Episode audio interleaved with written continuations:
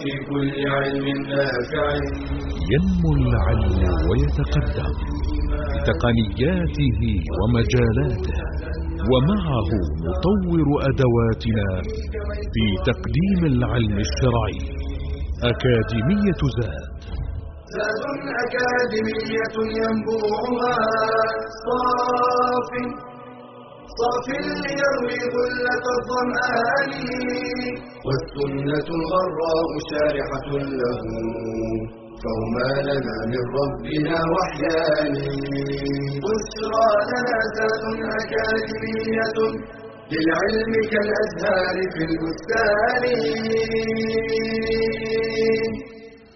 بسم الله الرحمن الرحيم. الحمد لله رب العالمين والصلاة والسلام على أشرف المرسلين نبينا محمد صلى الله عليه وعلى آله وصحبه وسلم تسليما كثيرا.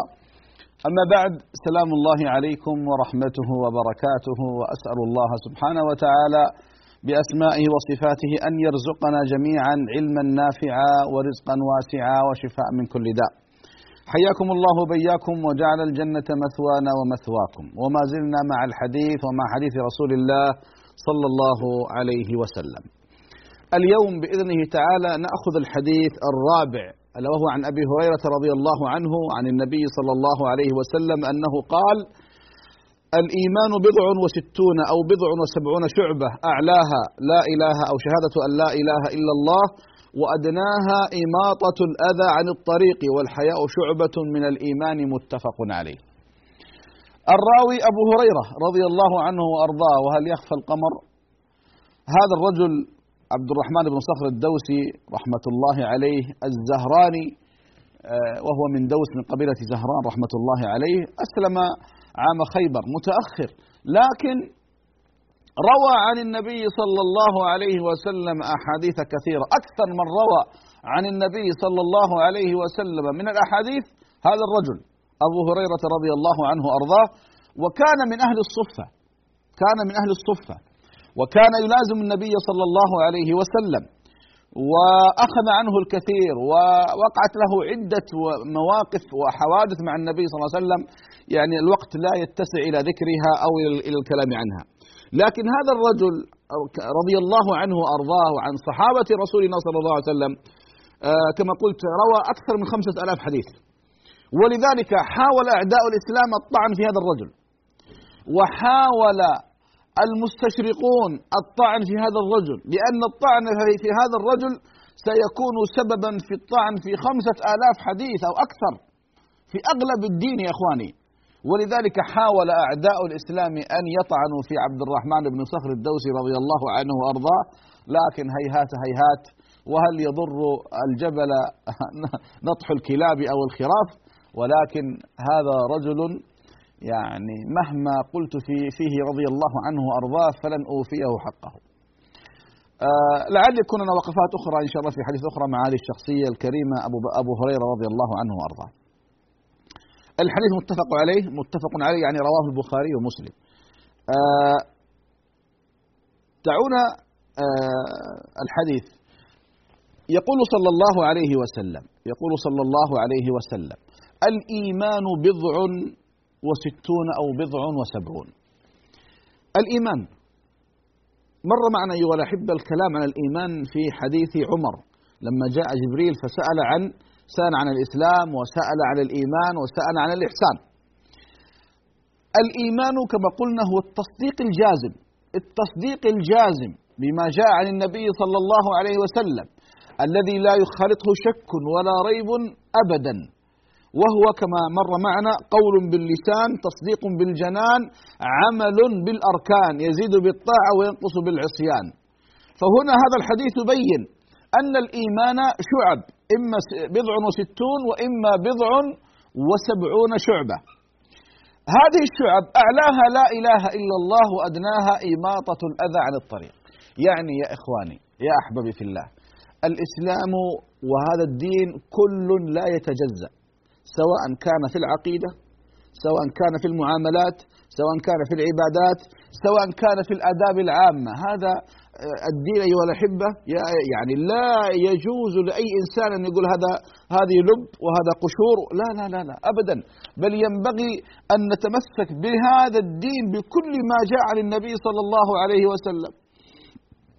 ولذلك أعلى هذه الشعب لا إله إلا الله. ومر معنا أيها الأحبة أن لا إله إلا الله مفتاح الجنة. والإنسان لا يدخل في هذا الدين إلا بهذه الكلمة. وأركان الإسلام بني الإسلام على خمس شهادة أن لا إله إلا الله وأن محمد رسول الله. وأعظم كلمة في الدنيا يذكر الله عز وجل بها هذه الكلمة لا إله إلا الله. كما قال صلى الله عليه وسلم أفضل الذكر لا إله إلا الله وأفضل الدعاء الحمد لله. ولذلك مرت آه، في أحاديث النبي صلى الله عليه وسلم في مواطن كثيرة. خير ما قلت أنا والنبيون من قبل لا إله إلا الله وحده لا شريك له له الملك وله الحمد وهو على كل شيء قدير. من قال إذا سمع المؤذن وأنا أشهد أن لا إله إلا الله وأن محمد رسول الله رضيت بالله ربا وبمحمد رسولا وبالإسلام دينا غفر له ما خلا من ذنبه. أو كما قال صلى الله عليه وسلم الشاهد أن هذه الكلمة أيها الأحبة من أعظم الكلمات بل هي أعظم كلمة. قال صلى الله عليه وسلم أحب الكلام إلى الله أربع لا يضرك بأيهن بدأت. سبحان الله والحمد لله ولا إله إلا الله والله أكبر. لا أن أقول سبحان الله والحمد لله ولا إله إلا الله والله أكبر. أحب إلي من الدنيا وما فيها. لا أن أقول سبحان الله والحمد لله ولا إله إلا الله والله أكبر. أحب إلي مما طلعت عليه الشمس. ورد فيه أكثر من ثلاثين حديث في هذه الكلمات الأربع. وهذه الكلمة من ضمنها ولذلك لما يقول صلى الله عليه وسلم أحب إلي من الدنيا وما فيها. يعني كأن الدنيا يعني لو وضعت في كفة وهذه في كفة هذه رجحت بالدنيا. جاء في بعض الآثار أن الله سبحانه وتعالى قال له موسى يا ربي علمني دعاء أدعوك به. علمني دعاء أدعوك به. فقال يا موسى قل لا إله إلا الله. فقال موسى يا ربي كل عبادك يقول لا إله إلا الله.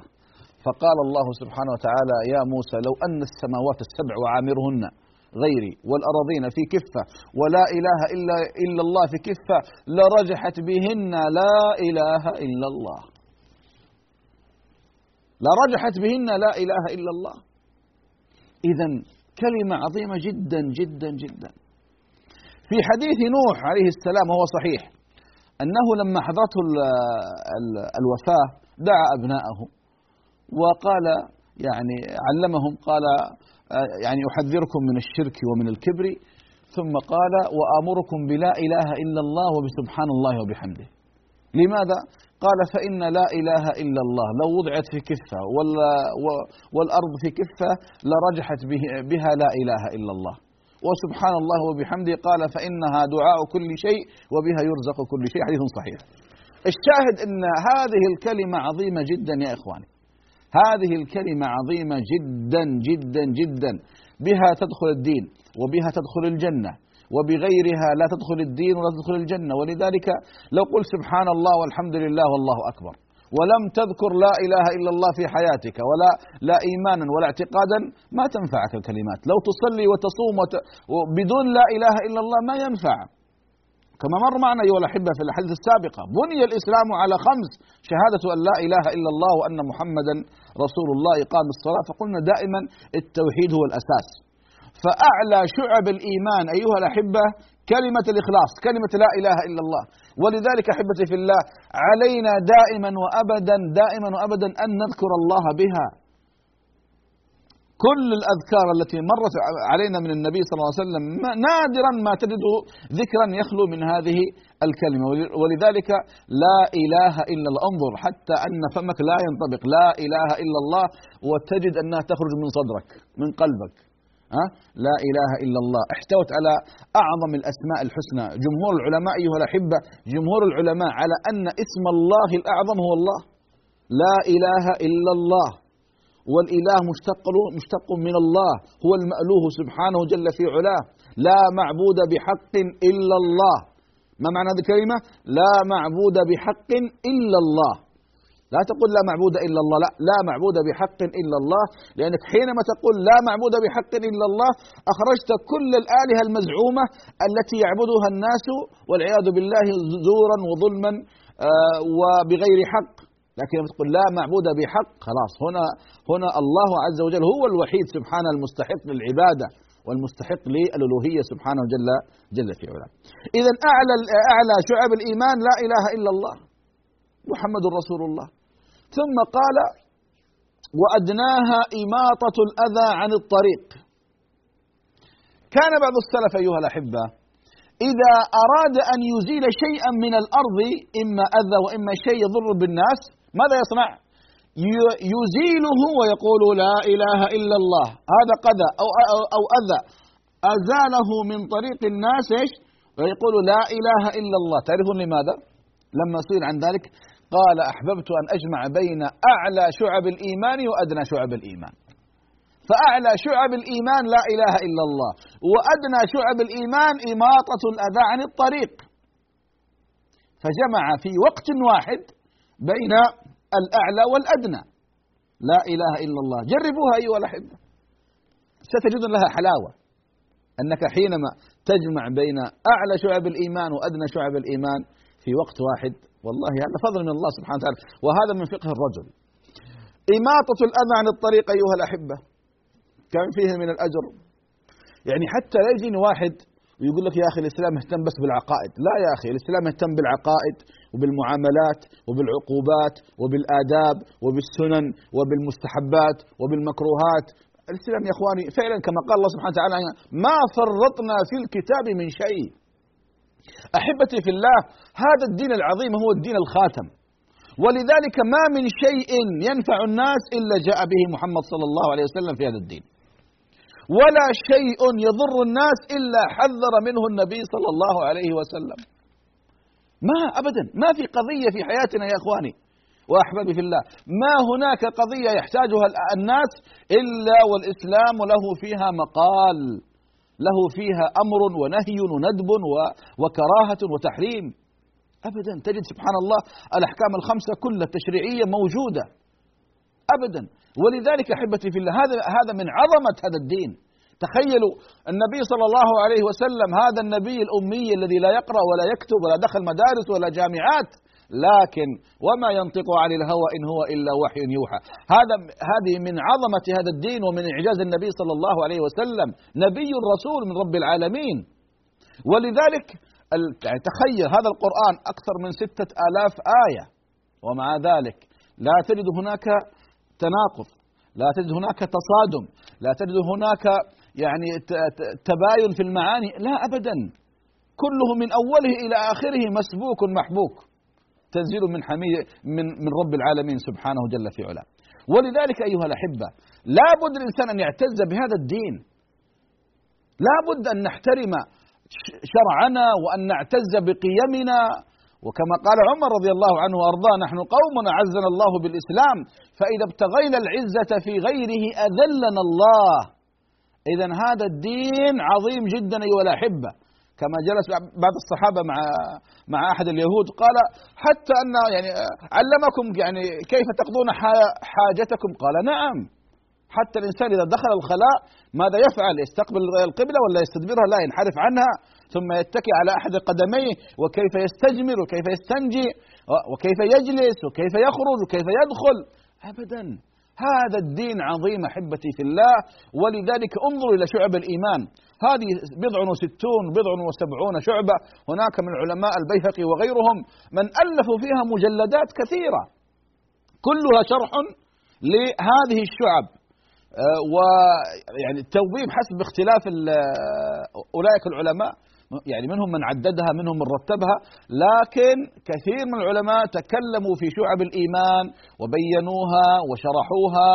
وأخذوها وأفردوها تكلموا عن عن أركان الإسلام وعن أركان الإيمان وعن العبادات وعن المعاملات. كل هذا حتى المسلم يفرح بهذا الدين ويعرف دينه ويعرف شعب الإيمان. الصلاه الصيام الحج الإيمان بالله وملائكته كتبه رسله اليوم الآخر الآخرة كذا. كل هذه الشعب مدونة في في في كتب السلف الصالح رضوان الله عليهم. إذا لا إله إلا الله. أعلى شعب الإيمان أدناها إماطة الأذى عن الطريق. طيب. الآن هذه أعلى شعبة وهذه أدنى شعبة وما بينها شعب كثيرة جدا. بعد الفاصل إن شاء الله أيها الأحبة نتكلم عن هذه الشعب أو عن بعضها بما يسمح به الوقت. وإن شاء الله فاصل بإذن الله تعالى ثم نعود إليكم. وصلى الله على محمد.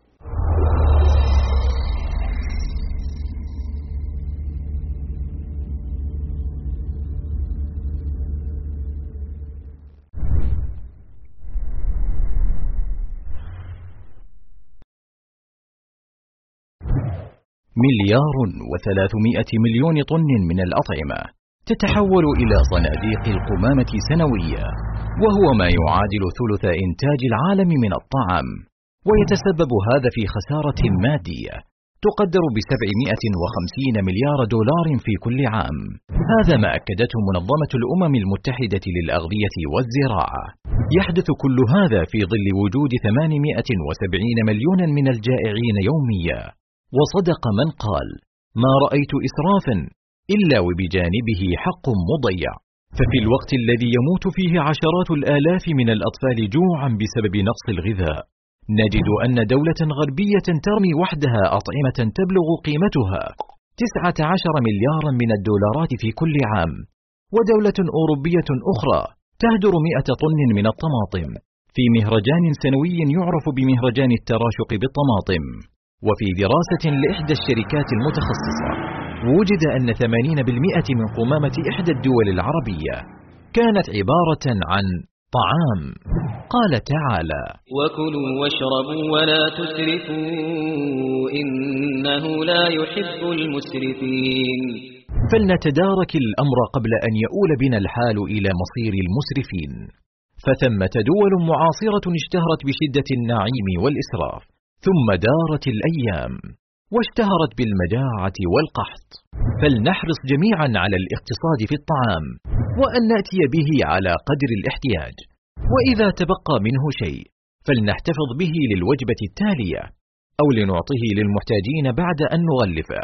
وإذا كان الطعام لا يصلح للإنسان فلنجمعه في صندوق ولنجعله غذاء للطيور والحيوان. ففي كل كبد رطبة أجر ولنتذكر دوما قول الله تعالى. ثم لتسألن يومئذ عن النعيم.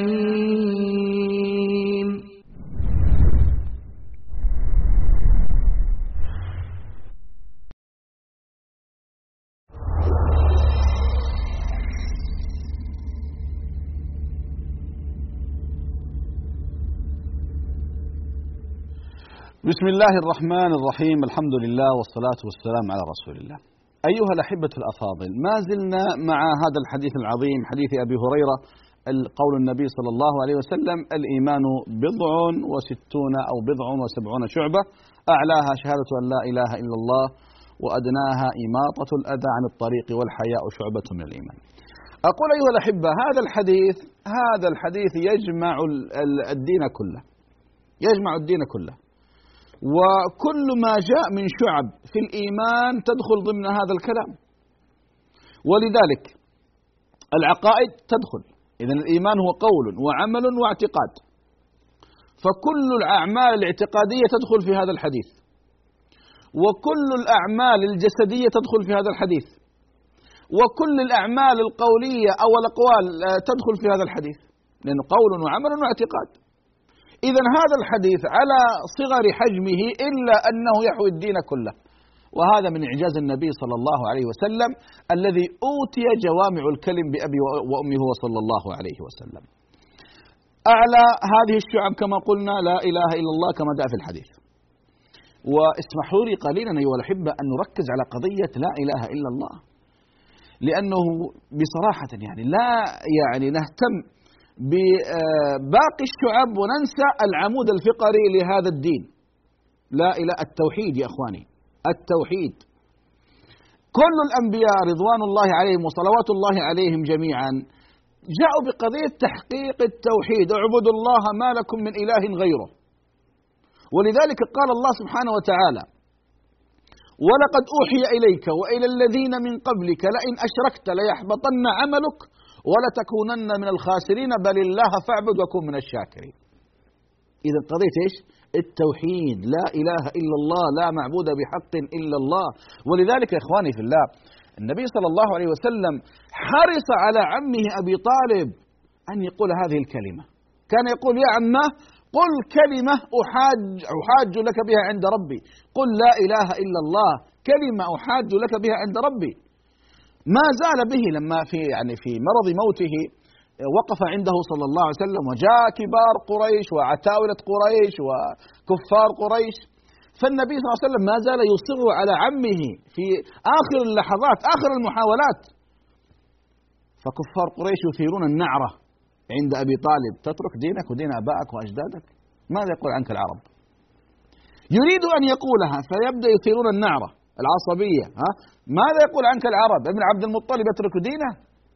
فما زالوا به حتى قال على دين عبد المطلب. مات. كم تأثرنا يعني؟ فعلا آه لا يمكن أن أصف حال النبي صلى الله عليه وسلم ونفسية النبي صلى الله عليه وسلم وهو يرى أقرب الناس إليه الذي هو في مقام والده يخرج من هذه الدنيا بغير التوحيد. كارثة كم تألم صلى الله عليه وسلم.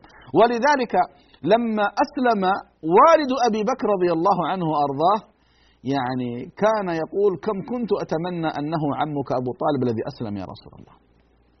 انظر أيها الأحبة كيف الحب بين هذين الرجلين بين رسولنا صلى الله عليه وسلم وبين أبي بكر رضي الله عنه وأرضاه. كان صلى الله عليه وسلم يقول لكفار قريش لقريش يقول قولوا كلمة كلمة.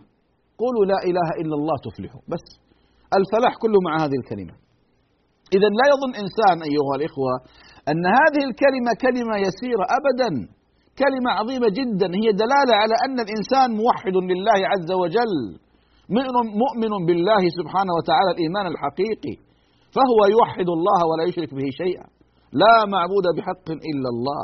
هذه الكلمة أحبتي في الله عظيمة عظيمة ولها لوازم. لها لوازم كثيرة. لذلك آه، مر معنا سابقا أن أسامة رضي الله عنه وأرضاه كان في القتال في الجهاد فكان هناك أحد الكفار يقاتله. فلما تمكن منه أسامة قال لا إله إلا الله فعاجله فقتله. أخبر النبي صلى الله عليه وسلم بهذا الموقف النبي غضب. يا أسامة أقتلته بعد أن قال لا إله إلا الله؟ قال يا رسول الله والله ما قال إلا خوفا من السيف. أقتلته بعد أن قال لا إله إلا الله. قال يا رسول الله يعني الآن موطن قتال بين المسلمين والكفار. واضح الوضع يعني ما يحتاج الاجتهاد لكن النبي صلى الله عليه وسلم لعظم هذه الكلمة أقتلته بعد أن قال لا إله إلا الله. هل لا شققت عن قلبه كيف بك يوم القيامة إذا جاءت لا إله إلا الله تحاجج عنه كما قال صلى الله عليه وسلم؟ أسامة رضي الله عنه وأرضاه وهو, وهو من هو في في في قلب النبي صلى الله عليه وسلم. ومن أقرب الناس إلى قلب النبي صلى الله عليه وسلم يقول تمنيت أني لم أسلم إلا في ذلك اليوم. لشدة غضب النبي صلى الله عليه وسلم من هذا الموقف. إذا كلمة عظيمة يا إخوان كلمة عظيمة جدا جدا جدا. ولذلك يقول صلى الله عليه وسلم من كان آخر كلامه من الدنيا لا إله إلا الله دخل الجنة. الله أكبر اللهم ارزقنا إياها. من كان آخر كلامه من الدنيا لا إله إلا الله دخل الجنة. لذلك لا يوفق لها إلا من وفقه الله. بعض الناس قد يكون متعلم وكذا لكنه تخونه ذاكرته ويخونه لسانه في تلك الموقف. وأما أهل الإيمان فيثبتهم الله سبحانه وتعالى. قيل لبعض الناس في سكرات الموت قل لا إله إلا الله. فيقول والله إنها عندي أثقل من جبال الدنيا. ما يقدر يقولها. ما يقدر يقول خلاص الله عز وجل لم يرد له ذلك. وبعض الناس ابدا. يقع له حادث أو يقع في كذا فتجده مبتسم لا إله إلا الله لا إله إلا الله. إذا هذه كلمة عظيمة. يعني هذا الذي ختمت له بهذه الكلمة هنيئا له البشارة من النبي صلى الله عليه وسلم.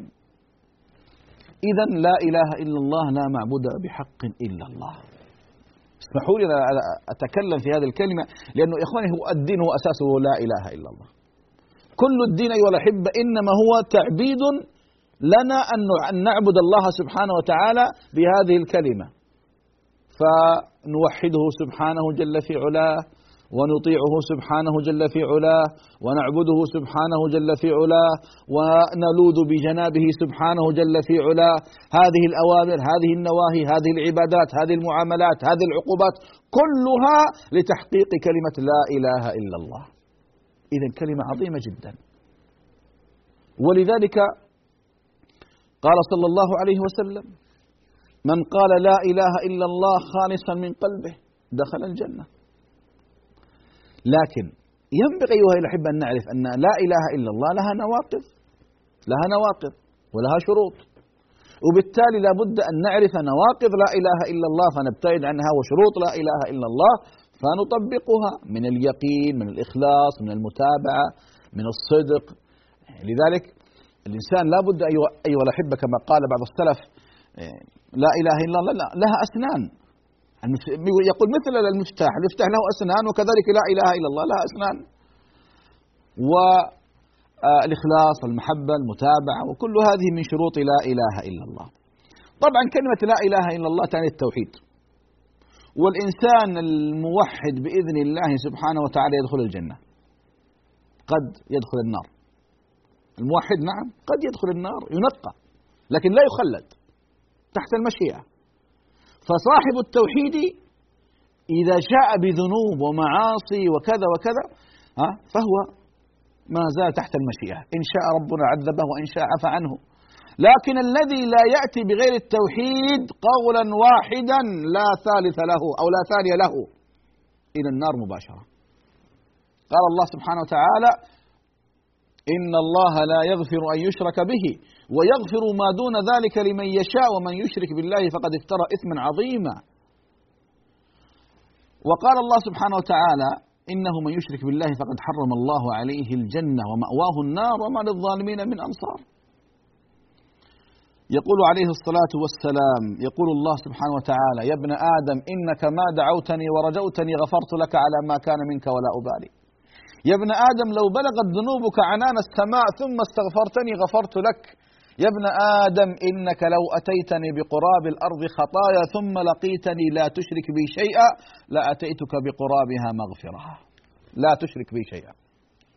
إذا أحبتي في الله هذا هذه الكلمة تعني التوحيد والذي يلقى الله موحدا فإن شاء الله أنه أنه تحت المشيئة. إنسان قد يأتي بكبائر قد يأتي بذنوب غير غير مستحلا لها هذا كما قلت لكم تحت المشيئة. لكن أن الإنسان والعياذ بالله يكفر بالله أو يستحل أمرا حرمه الله أو يحرم أمرا أحله الله لا هذه من نواقض لا إله إلا الله. طيب لا إله إلا الله هذه الكلمة العظيمة. هذه الكلمة تعني أن الإنسان لا بد أن يوحد الله سبحانه وتعالى في كل أموره. إذا والاعتراف بربوبية الله سبحانه وتعالى والاعتراف بألوهية الله سبحانه وتعالى والاعتراف بأسماء الله وصفاته فتوحيد الربوبية مشتق من هذه الكلمة. توحيد الألوهية مشتق من هذه الكلمة. توحيد الأسماء والصفات مشتق من هذه الكلمة. لا إله إلا الله. فتوحيد الربوبية إفراد الله بأفعاله. مر معنا سابقا. توحيد الألوهية إفراد الله بأفعال العباد. توحيد الأسماء والصفات إثبات ما أثبته الله عز وجل لنفسه في كتابه وفي سنة نبيه صلى الله عليه وسلم من غير تحريف ولا تعطيل ولا تمثيل ولا تشبيه ولا تكييف. هذه كلها تقوم عليها لا إله إلا الله. أحبتي في الله قال صلى الله عليه وسلم أعلاها لا إله إلا الله. توحيد العبادة والربوبية والأسماء والصفات. أدناها إماطة الأذى عن الطريق. اسمحوا لي أن أتكلم عن إماطة الأذى عن الطريق. كما قلت لكم أيها الأحبة الإسلام كل لا يتجزأ. كل لا يتجزأ. ولذلك حتى قضية الطريق لا بد لنا كمسلمين أن نهتم به ألا نعبث به ألا نضع فيه شيء قد يؤدي إلى أذية الناس أو أذية المخلوقات. حتى إذا إذا مشيت في الطريق تعطي الطريق حقها. من كف البصر من عدم إلقاء شيء في هذه الطرقات من عدم أذية الناس في هذه الطرقات هذه كلها مهمة جدا أيها الأحبة أن نفهمها وأن نعرفها وأن نطبقها في حياة الأمة لكن ما نراه من بعض الأفعال المشينة هذا يلقي شيء من نافذة السيارة وهذا يلقي شيء من نافذة البيت وهذا بدون احترام للناس لماذا؟ هل ديننا يسمح بهذا؟ ما يسمح بهذا فاصل أيها الأحبة ثم نعود إليكم بعد ذلك إن شاء الله.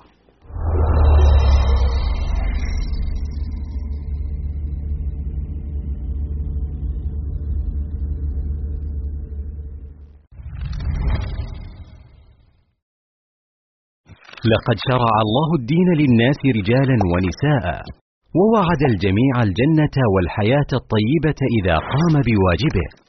فقال تعالى من عمل صالحا من ذكر أو أنثى وهو مؤمن فلنحيينه حياة طيبة ولنجزينهم أجرهم بأحسن ما كانوا يعملون.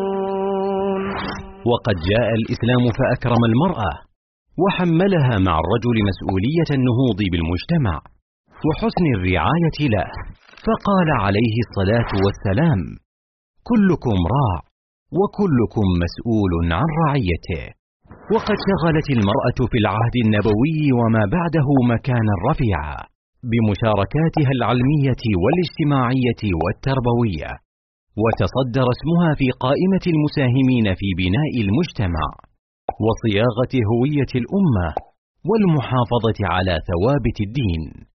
ولا زال التاريخ يذكر أم المؤمنين خديجة وأم المؤمنين عائشة ونسيبة بنت كعب وأم حرام بنت ملحان وحفصة بنت سيرين وفاطمة بنت عبد الملك وزبيدة بنت جعفر وغيرهن رضي الله عنهن ورحمهن.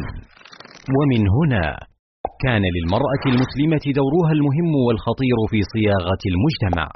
مما أكسبها قيمة واعتبارا واحتراما لا مثيل له في المجتمعات الأخرى كما اعترف بذلك الموصفون من الغربيين وبأنهم إنما تعلموا احترام المرأة من مسلمي الأندلس.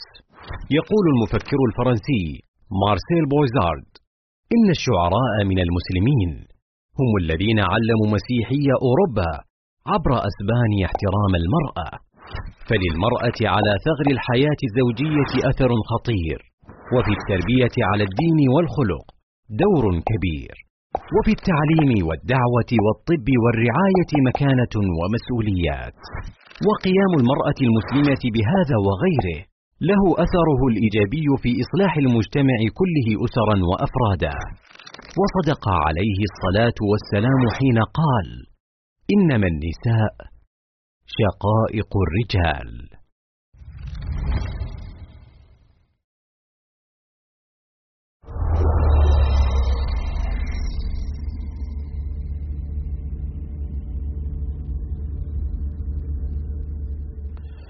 الحمد لله والصلاة والسلام على رسول الله. توقفنا أيها الأحبة عند أهمية قضية المحافظة على الطرقات.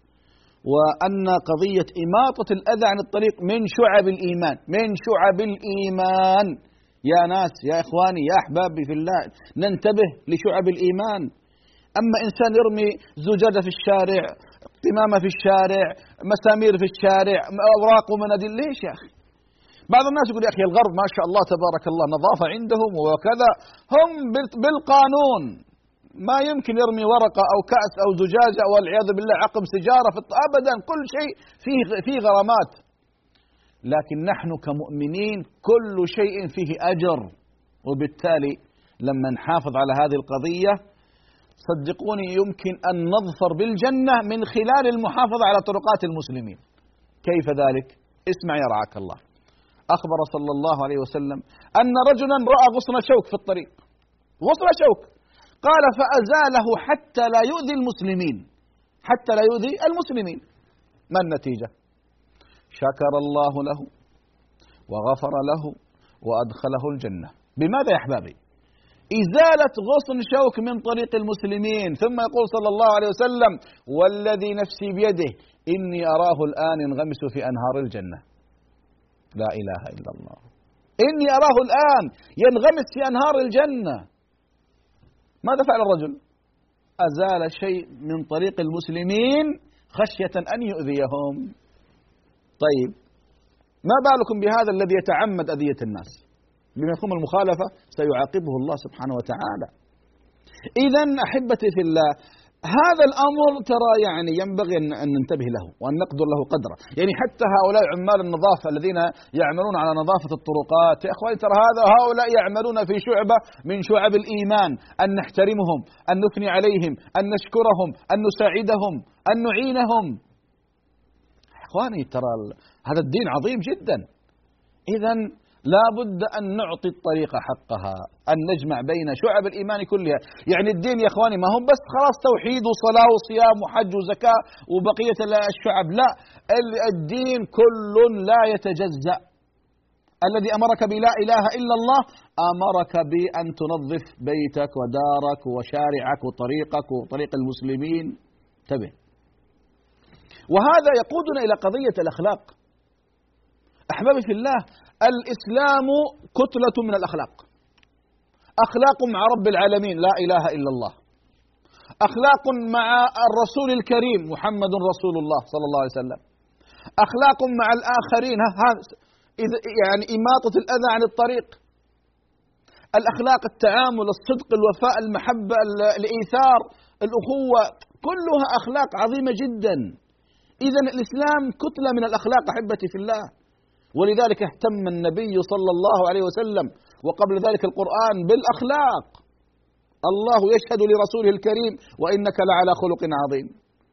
النبي صلى الله عليه وسلم يقول ما من شيء أثقل في ميزان العبد المؤمن يوم القيامة من حسن الخلق وإن الله يبغض الفاحش البذيء إن الله يبغض الفاحش البذيء إذا الأخلاق لها مكان عظيم جدا في ديننا في شرعنا.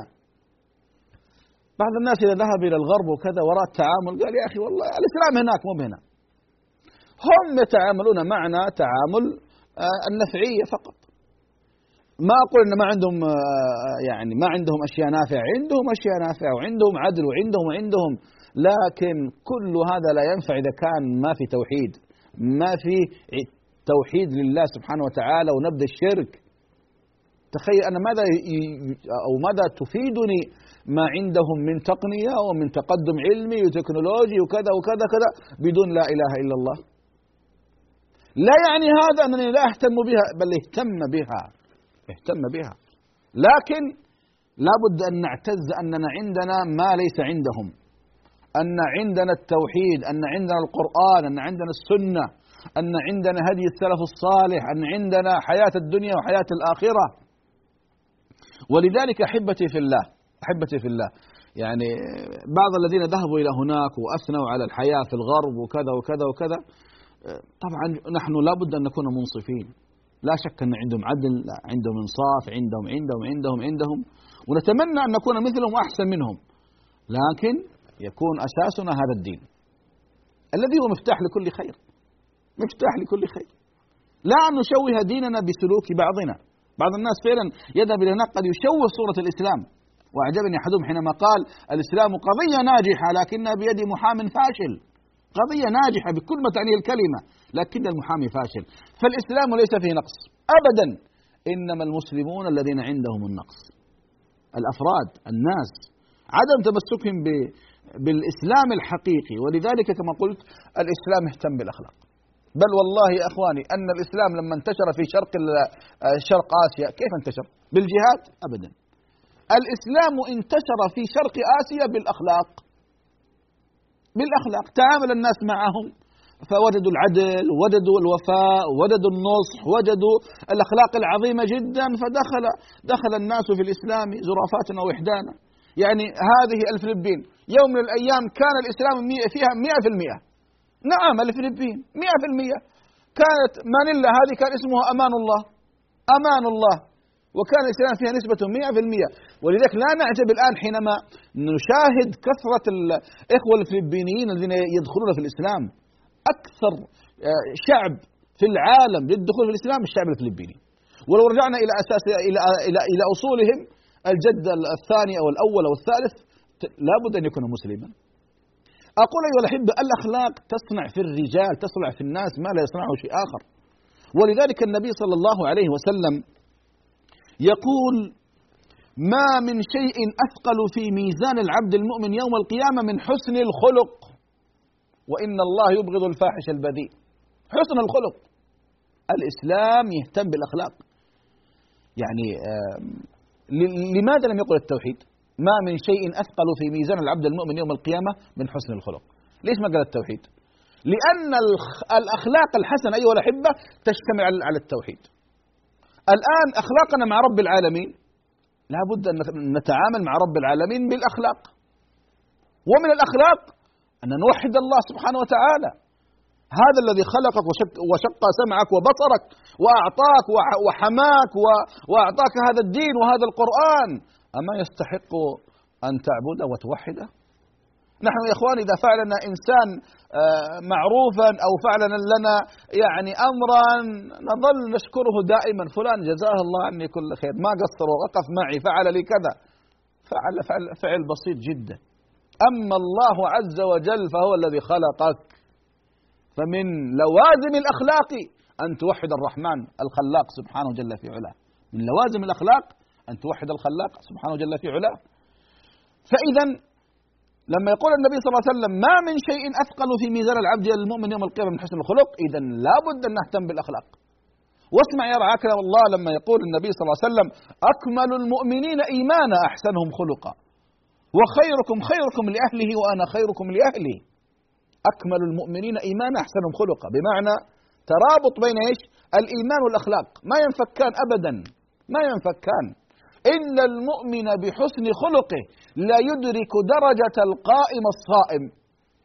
ها يا إخواني من منا يستطيع من منا يستطيع أن يصوم الدهر ولا يفطر وأن يقوم الدهر ولا يفتر لا أحد لا أحد.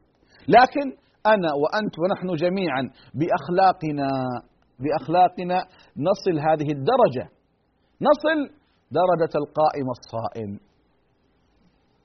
صعبة؟ ما هي صعبة. سهلة؟ ما هي سهلة. لكن بتوفيق الله تصل. ما هو تناقض. لا أبدا إنما أقول حينما الإنسان يضع هذا في نفسه انظروا للصحابة رضوان الله عليهم. ماذا كانوا قبل الإسلام؟ وماذا صاروا بعد الإسلام؟ آه. قبل الإسلام أمة متناحرة. يعني حكومة الغابة. بعد الإسلام لا. أبدا. الرجل يقدم روحه سهلة في سبيل الله. سبحانه جل في علاه. لذلك يقول صلى الله عليه وسلم أنا زعيم ببيت في ربض الجنة أطراف الجنة. لمن يا رسول الله؟ قال لمن ترك المراء وإن كان محقا الجدال. وأنا زعيم ببيت في وسط الجنة. لمن يا رسول الله؟ قال لمن ترك الكذب وإن كان مازحا. طيب وأنا زعيم ببيت في أعلى الجنة. لمن يا رسول الله؟ قال لمن حسن خلقه. لمن حسن خلقه؟ هذا الإسلام يا إخواني. والله الإسلام أخلاق. والله ما من خلق حسن إلا والإسلام يدعو إليه. ولا خلق سيء إلا والإسلام يحذر منه. لما أنزل الله قوله تعالى خذ العفو وأمر بالعرف وأعرض عن الجاهلين. يقول صلى الله عليه وسلم يا جبريل ماذا أراد الله بهذا؟ قال إن الله يأمرك أن تصل من قطعك وأن تعطي تعطي من حرمك وأن أن تصل من قطعك وأن تعفو عن من ظلمك وأن تعطي من حرمك. هذه أخلاق النبوة. هذه أخلاق محمد صلى الله عليه وسلم. لذلك لا بد أن ننتبه لهذه القضية. الأخلاق الأخلاق الأخلاق. وسندندن عليها كثيرا في هذا في هذا البرنامج في هذا الدرس أيها الأحبة. الأخلاق مهمة جدا. فأكثر ما يدخل الناس الجنة تقوى الله وحسن الخلق. أكثر ما يدخل الناس النار الأجوفان الفم والفرج. لذلك أيها الأحبة نجد أن الإسلام منظومة أخلاق مع الله. أخلاق. وانظروا العلماء كم كتبوا في الأخلاق مع رب العالمين. انظروا إلى شيخ الإسلام ابن تيمية وابن القيم هم أبرز من كتب في هذين في هذا الجانب. مدارج السالكين التحفة العراقية أو الأعمال القلوب وغيرها لذلك. آه، الأخلاق مع النبي صلى الله عليه وسلم وتكلم فيها العلماء بشكل كبير جدا. الأخلاق مع الناس وتكلم فيها العلماء كثيرا. الأخلاق مع الذات ومع النفس تكلم فيها العلماء كثيرا. بل والله يا إخواني حتى الأخلاق مع العجماوات والبهائم ومع الجمادات فاز بذلك صلى الله عليه وسلم. أعطانا رسول الله صلى الله عليه وسلم يا إخواني يعني أسوة عظيمة جدا في هذا الجانب. لما نبحث في أخلاق النبي مع رب العالمين شيء عجيب. مع الناس شيء عجيب. آه، مع الآخرين مع البشر شيء عجيب. والله حتى مع مع العجماوات. أيضا النبي صلى الله عليه وسلم أخلاقه حتى وصلت إلى العجماوات. وصلت إلى الجمادات. تخيلوا أخلاق المصطفى صلى الله عليه وسلم أحسن الأخلاق حتى مع الجماد. لما رأى جبل أحد إيش قال؟ أحد. جبل يحبنا ونحبه. لا إله إلا الله. يحبنا ونحبه. هذا الكلام لجماد يا إخواني. فلما صعد رسول الله صلى الله عليه وسلم على أحد اهتز أحد. اهتز أحد. قال أثبت أحد. فإنما عليك نبي وصديق وشهيدان. فثبت. وكذلك وقع في جبل في جبل حراء. الذي في غار حراء. لما صعد عليه النبي صلى الله عليه وسلم اهتز قال أثبت. فثبت. لماذا اهتز الجبل؟ حبا شوقا. سميه ما شئت. الحديث صح أنه اهتز. وأنا كأنني يعني أشاهد انسانا لما يرى محبوبا له. فجأة ماذا يهب واقفا؟ لعل الجبل هكذا وقع له. ابدا. وهذا يعني ليس فيه والعياذ بالله تصوف ولا زندقة، الحديث صح عن النبي صلى الله عليه وسلم أن أحد أن احدا اهتز لما صعد عليه النبي صلى الله عليه وسلم. أيها الأحبة نصل إلى نهاية لقائنا اليوم في هذا اللقاء الماتع وإن شاء الله يكون لنا في لقاء قادم استكمالا لهذا الموضوع. ونحن هنا في هذا البرنامج الجميل أكاديمية زاد أسأل الله أن يرزقنا جميعا علما نافعا ورزقا واسعا وشفاء من كل داء. أستودعكم الله الذي لا تضيع ودائعه, ودائعه. وصلى الله على محمد وعلى آله وصحبه وسلم والحمد لله رب العالمين. يا راغبا في كل علم نافع. متطلعا لزيادة الإيمان. وتريد سهلا النوال ميسرا. يأتيك ميسورا بأي مكان. زاد زاد أكاديمية ينبوعها. صاف. صاف ليروي غلة الظمآن. هذه عقيدتنا الصحيحة فطرة. تنفي الشكوك بواضح البرهان. بشرى لنا زاد أكاديمية للعلم كالأزهار في البستان.